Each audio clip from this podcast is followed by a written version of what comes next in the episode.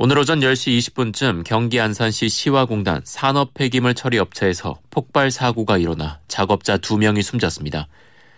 폭발 사고는 업체의 5개 위험물 탱크 상부 배관에 용접을 하다 일어난 것으로 전해졌습니다.